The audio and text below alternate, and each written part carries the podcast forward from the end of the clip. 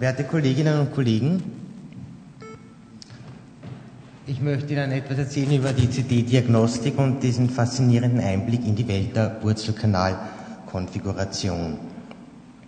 Der obere Sechser, über den ich Ihnen hier im Besonderen erzählen möchte, ist laut Khalil und Peters der Zahn mit der höchsten endodontischen Fehlerrate aller hinteren Zähne und ist der wahrscheinlich am meisten behandelte, aber am wenigsten verstandene hintere Zahn.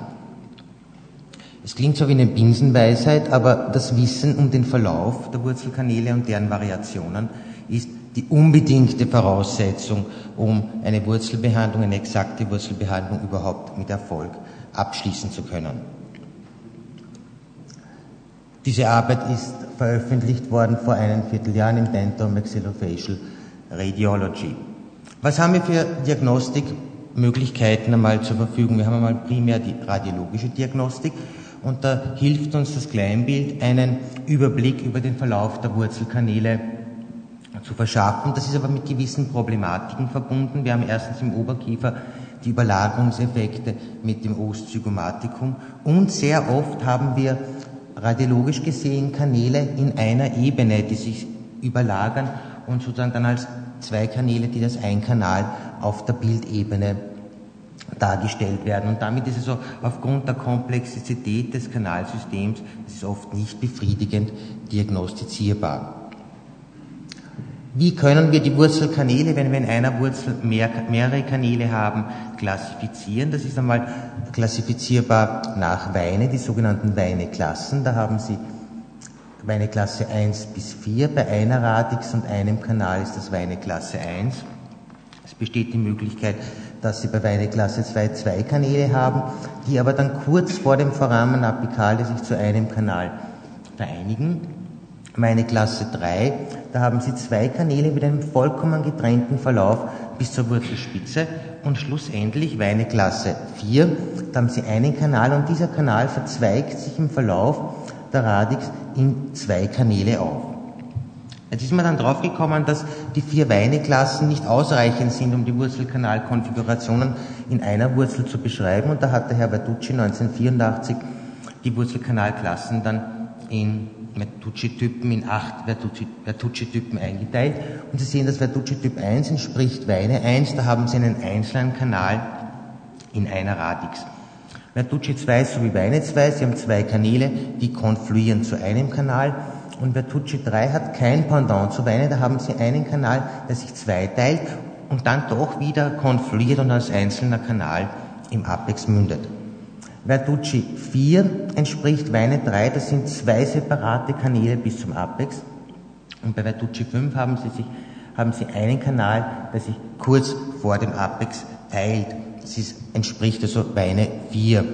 Dann haben Sie noch drei Verducci-Typen, die kein Pendant zu Weine haben. Das ist Verducci 6, das sind zwei Kanäle, die sich in der Wurzel vereinen und sich dann am Apex wieder zweiteilen. Dann haben Sie Vertucci 7, ist ein Kanal, der sich aufzweigt, vereinigt und in zwei apikalen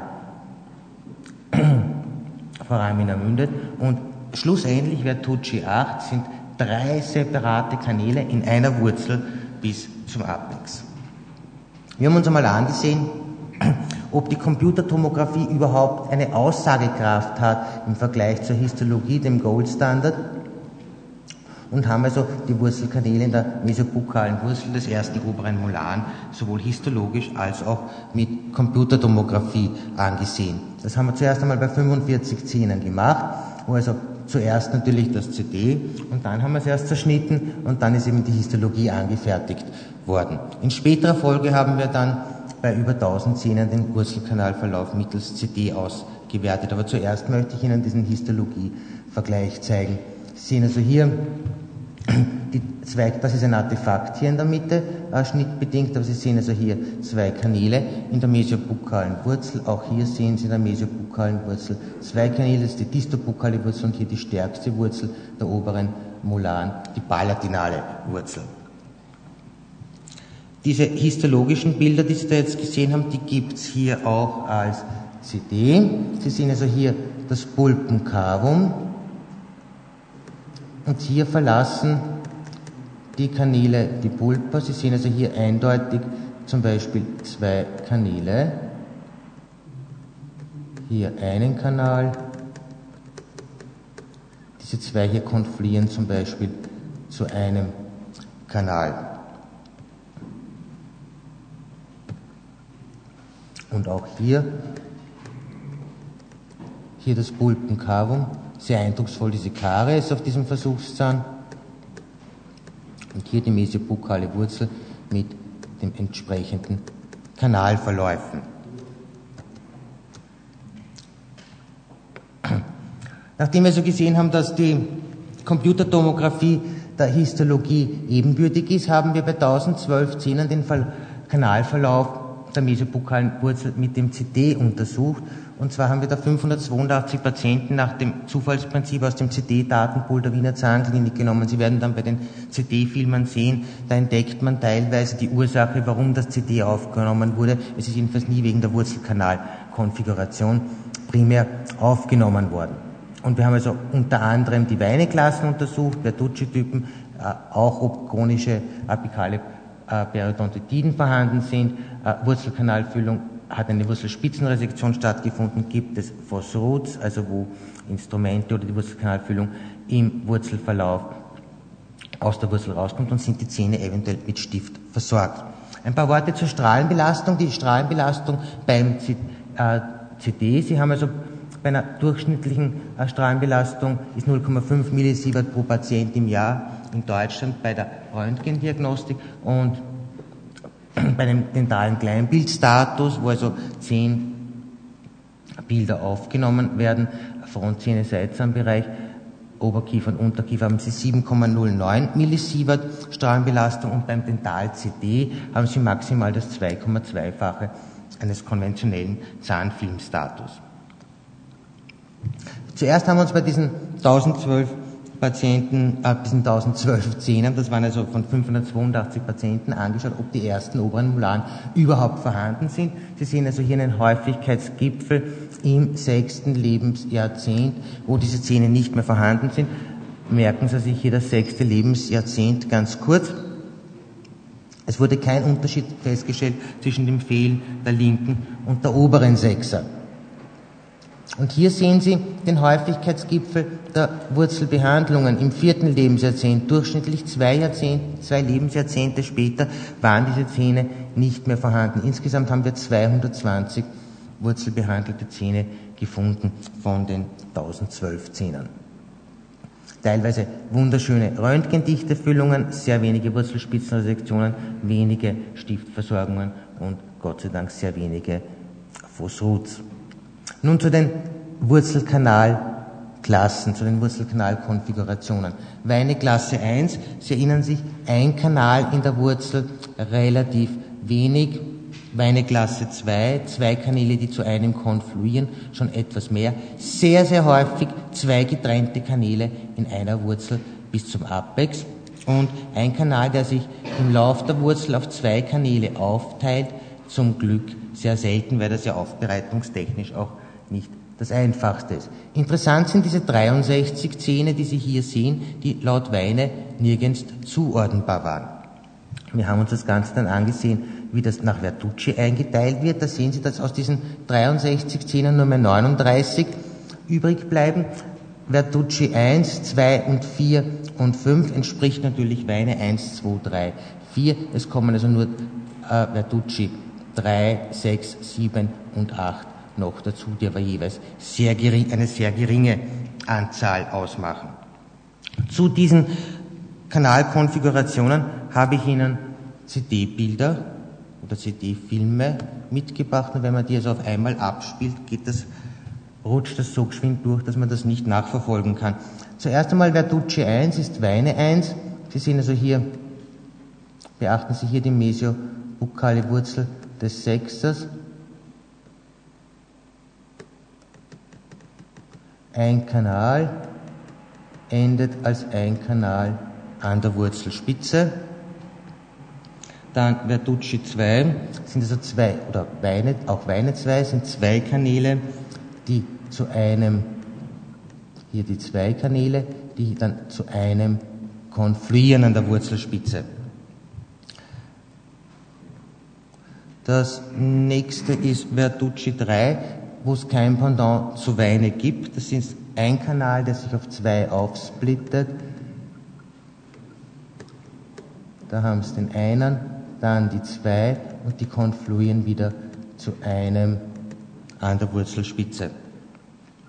Dann die häufigste Konfiguration Weine 3 bzw. Verducci 4, zwei getrennte Kanäle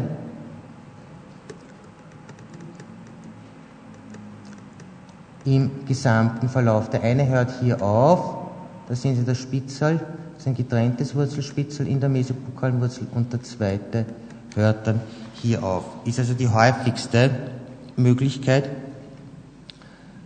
der Kanalkonfiguration in der mesopokalen Wurzel. Dann Verducci 5 entspricht Weine 4, da haben Sie einen Kanal der sich dann auf zwei Kanäle aufsplittet. Bei Bertucci 6 haben Sie zwei Kanäle, die zu einem zusammengehen und dann wieder zu zwei werden. Und schließlich habe ich Ihnen ein Beispiel von Vertucci 8 mitgebracht, wo Sie drei Kanäle, getrennte Kanäle bis zur Wurzelspitze haben. Sie sehen, dass nur in einem eine Wurzelkanalfüllung vorhanden ist. Aber auf dem Kleinbildröntgen, wo Sie hier die Bildebene hätten, würde das natürlich wunderschön gefüllt aussehen. Und Sie sehen also, dass zwei Kanäle hier nicht gefüllt sind. Den gesamten Verlauf hindurch natürlich nicht.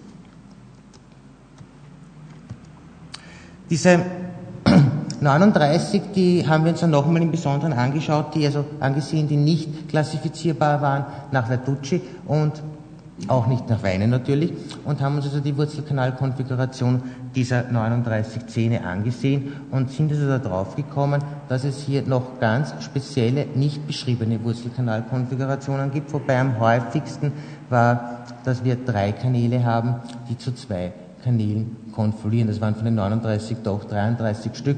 Der Rest waren also andere, wesentlich seltenere Sonderfälle.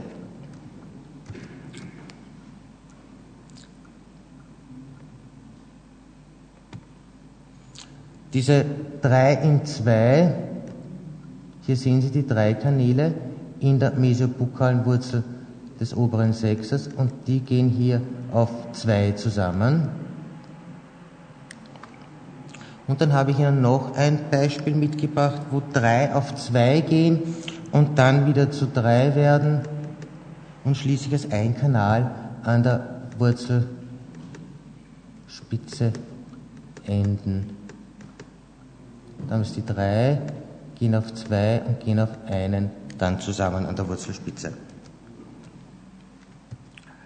So, was bedeutet das jetzt? Das bedeutet, dass der obere Sechser fast immer zumindest vier Kanäle hat und nicht, wie man so oft sieht, wenn er Wurzel behandelt ist, dass nur drei Kanäle abgefüllt sind. Nämlich in über 90 Prozent, nämlich in 92,8 Prozent haben sie zumindest vier Kanäle in dem Zahn. Das heißt, dass zumindest jeder 18. Äh, 18 von 20 oberen Sechsern mit vier, wenn sie Wurzel behandelt sind, äh, mit vier Wurzelkanalfüllungen versehen sein sollten. Und vor allem haben sie Verducci 4, also Weine 3, zwei getrennte Kanäle bis zum Apex und am zweithäufigsten Verducci 2, also Weine 2, wo sie zwei Kanäle haben, die zu einem Kanal konfluieren. Man sollte also unbedingt daran denken, vor allem also bei Patienten, die schon Klinikkontakt hatten, ist sehr oft ein CD vorhanden, dass man dieses vorhandene CD, oder vielleicht ist es aus irgendeinem anderen Grund gemacht worden, zu Rate zieht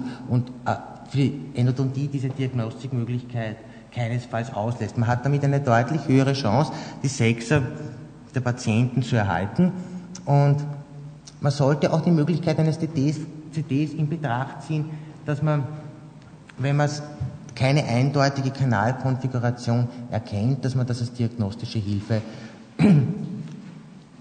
in Betracht zieht. Und schlussendlich nicht zu vergessen, dass auch die Forensik immer mehr an Bedeutung gewinnt. Stellt sich die Frage, wurden alle diagnostischen Mittel auch wirklich genutzt? Ich möchte mich für Ihre Aufmerksamkeit herzlich bedanken.